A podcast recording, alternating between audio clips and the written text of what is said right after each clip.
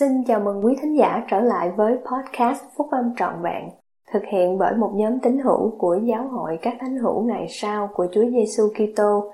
Chúng tôi xin được chia sẻ cùng quý vị các nguyên tắc phúc âm giúp chúng ta có một cuộc sống hạnh phúc từ những bài viết đăng trong các tạp chí của giáo hội phát hành định kỳ vào mỗi tháng.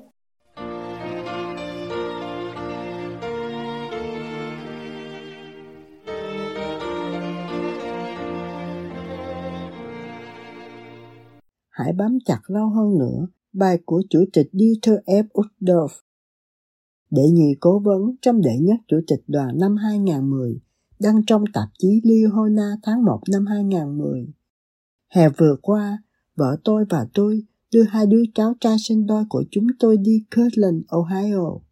Đó là một cơ hội đặc biệt và quý báu để chúng tôi dành thời giờ với chúng trước khi chúng đi truyền giáo. Trong chuyến tham quan đó, chúng tôi học cách biết rõ hơn hoàn cảnh của tiên tri Joseph Smith và các thánh hữu sống ở Kirtland. Kỷ nguyên đó của lịch sử giáo hội được biết là một thời kỳ thử thách, nghiêm trọng nhưng cũng là các phước lành quý báu. Ở Kirtland, Chúa đã ban cho một số biểu hiện phi thường và thiên liêng nhất cùng các ân tứ thuộc linh mà thế gian này từng kinh nghiệm được. Tiết 65 của sách giáo lý giao ước đã nhận được ở Kirtland và những khu vực phụ cận. Những điều mặc khải mà mang đến ánh sáng và sự hiểu biết mới về các đề tài như Ngài tái lâm, chăm sóc người túng thiếu, kế hoạch cứu rỗi, thẩm quyền chức tư tế, lời thông sáng, tiền thập phân, đền thờ và luật dân hiến. Đó là một thời kỳ tăng trưởng thuộc linh độc nhất vô nhị.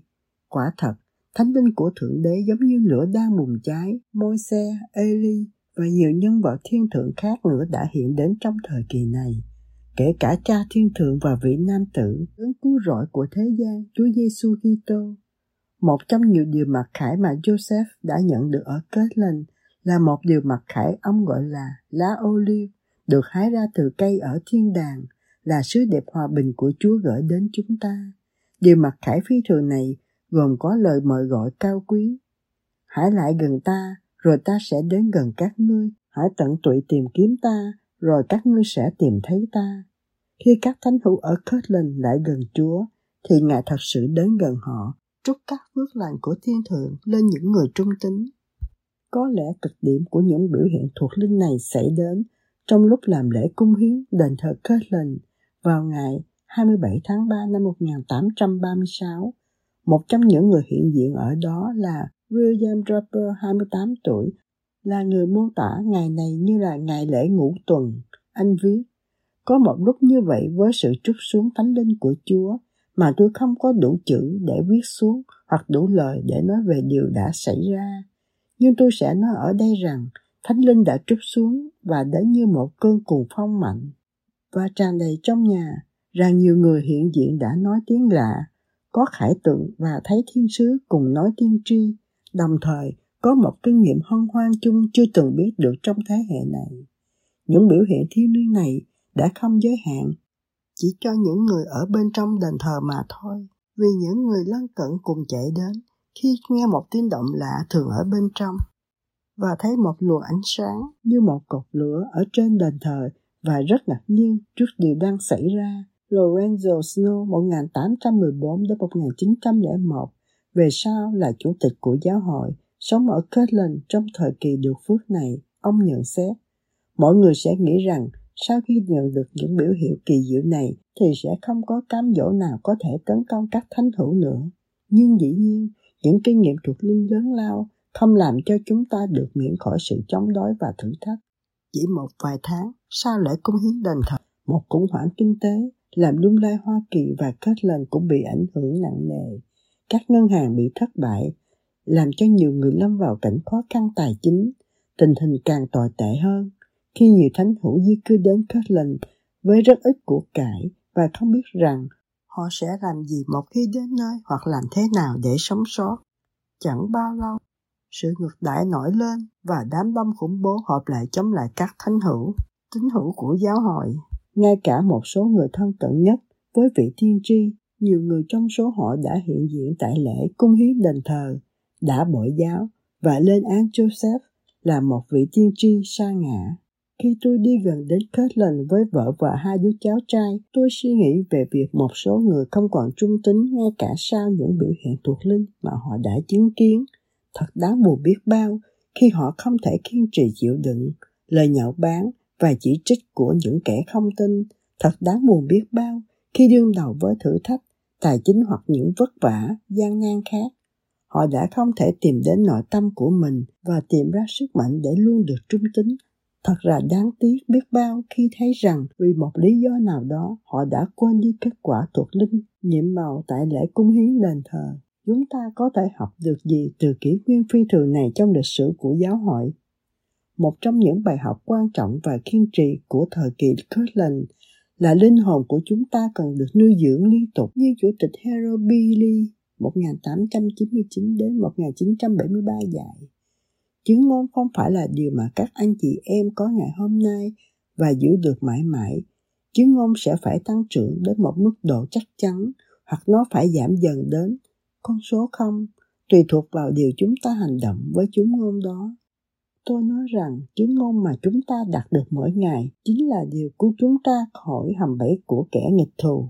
Chúng ta cần phải tuân theo những lời giảng dạy của Chúa mỗi ngày nếu chúng ta muốn sống sót qua khỏi nghịch cảnh mà chúng ta đều phải đối phó một số cách thức. Thế giới của chúng ta ngày nay tương tự với kết lên của thập niên 1830. Chúng ta cũng sống trong những thời kỳ cốn cùng về tài chính, có những người ngược đãi và lăng mạ giáo hội cùng các tín hữu của giáo hội. Đôi khi những thử thách riêng của cá nhân và tập thể cũng có thể dường như quá mạnh. Hơn bao giờ hết, đó là lúc chúng ta cần đến gần chúa. Khi làm như vậy, chúng ta sẽ dần dần biết ý nghĩa của việc được chúa đến gần chúng ta. Khi tìm kiếm ngài một cách siêng năng hơn, chắc chắn chúng ta sẽ tìm ra ngài. Chúng ta sẽ thấy rõ ràng rằng chúa không bỏ rơi giáo hội hoặc các thánh hữu trung tín của ngài mắt của chúng ta sẽ được mở ra và chúng ta sẽ thấy ngài mở những cửa sổ thiên thượng và trút xuống chúng ta nhiều ánh sáng của ngài hơn chúng ta sẽ tìm ra sức mạnh thuộc linh để sống sót ngay cả trong những lúc đen tối nhất. Mặc dù một số thánh hữu ở Kirtland đã quên đi những kinh nghiệm thuộc linh mà họ đã có, nhưng đa số các thánh hữu khác đều không như vậy. Đa số, kể cả William Draper, đã bám chặt vào sự hiểu biết thuộc linh mà Thượng Đế đã ban cho họ và tiếp tục tuân theo vị tiên tri. Trong cuộc sống của mình, Họ trải qua những thử thách gian nan hơn nhưng cũng có sự tăng trưởng thuộc linh tuyệt vời cho đến cuối cùng. Khi những người kiên trì chịu đựng đến cùng thì được thu nhận vào một trạng thái hạnh phúc bất tận. Nếu các anh chị em bị cám dỗ để trở nên chán nản hay mất đức tin, thì hãy nhớ đến các tín hữu trung tín đó vẫn luôn luôn trung thành ở kết lệnh. Hãy bấm chặt lâu hơn một chút nữa. Các anh chị em có thể làm điều này các anh chị em là một phần của thế hệ đặc biệt. Các anh chị em được chuẩn bị và gìn giữ để sống vào thời kỳ quan trọng này. Trên hành tinh xinh đẹp của chúng ta, các anh chị em có một dòng dõi thiêng liêng và do đó đều có những tài năng cần thiết để làm cho cuộc sống của mình thành một câu chuyện thành công vĩnh cửu. Chúa đã ban phước cho các anh chị em với một chứng ngôn về lẽ thật. Các anh chị em đã cảm nhận được ảnh hưởng và chứng kiến quyền năng của Ngài. Và nếu các anh chị em tiếp tục tìm kiếm Ngài, thì Ngài sẽ tiếp tục ban cho các anh chị em những kinh nghiệm thiêng liêng. Với những ân tứ này, cùng các ân tứ khác, các anh chị em sẽ không những có thể thay đổi, làm cho cuộc sống của chính mình được tốt hơn, mà còn ban phước, nhà cửa, tiểu giáo khu hoặc chi nhánh, cộng đồng, thành phố, tiểu bang và quốc gia của mình với lòng thiện lành. Đôi khi có thể rất khó để thấy nhưng hãy bám chặt lâu hơn một chút. Vì ấy là sự mắt chưa thấy tai chưa nghe và lòng người chưa nghĩ đến nhưng đức chúa trời đã sắm sẵn điều ấy cho những người yêu mến ngài và chờ đợi ngài tôi làm chứng về lẽ thật của phúc âm phục hồi của chúa giêsu kitô và lẽ thật của giáo hội ngài tôi hết lòng và hết tâm hồn làm chứng rằng thượng đế hằng sống chúa giêsu kitô là vị nam tử của Ngài và đứng đầu giáo hội vĩ đại này. Một lần nữa, chúng ta có một vị tiên tri trên thế gian, chính là Chủ tịch Thomas S. Monson. Cầu xin cho chúng ta nhớ mãi bài học về Kirtland và bám chặt lâu hơn một chút nữa, ngay cả khi những việc trong đen tối. Hãy biết và nhớ điều này. Chúa yêu thương các anh chị em, Ngài nhớ các anh chị em và Ngài sẽ mãi mãi hỗ trợ những người kiên trì trong đức tin cho đến cùng.